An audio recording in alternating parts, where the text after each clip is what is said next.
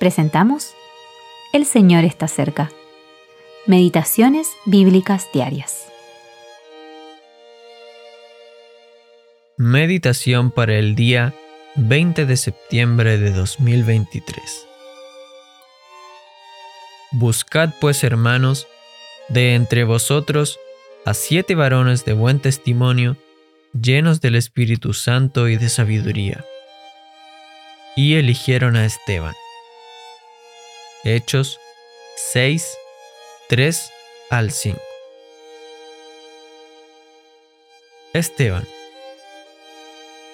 La aparición de Esteban en la Biblia es breve, pero brillante, como un cometa en el cielo. En unos pocos versículos, el Espíritu Santo nos entrega un bello cuadro de alguien lleno del Espíritu.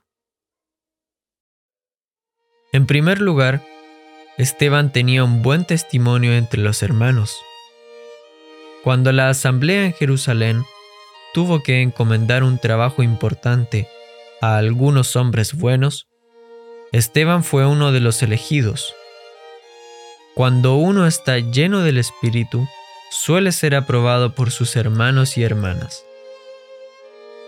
Luego se nos dice que estaba lleno de fe y de poder versículos 5 y 8. Se dedicó a realizar la obra del Señor, incluso más allá de la tarea que se le había encomendado. Estaba totalmente disponible para que Dios actuara con gran poder espiritual a través de él.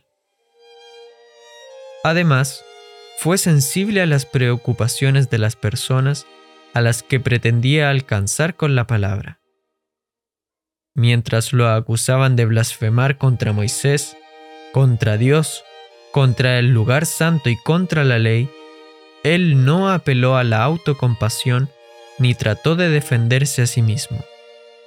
En lugar de eso, él habló con reverencia y poder espiritual sobre las cuatro cosas de las que se le acusaba.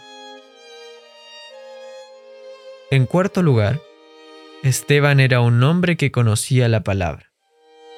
Su discurso en Hechos 7 demuestra un cuidadoso estudio y una correcta aplicación de las escrituras.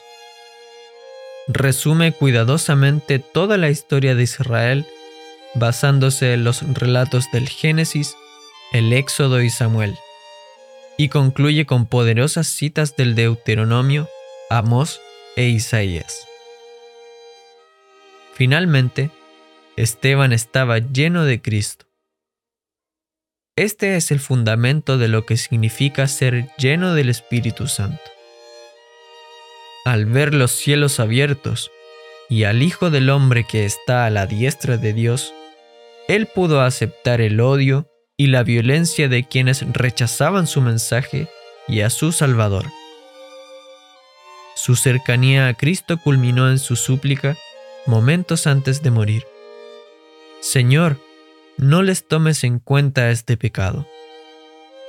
Oh, que haya hombres como Esteban en la iglesia de Dios en la actualidad. Grant W. Stedel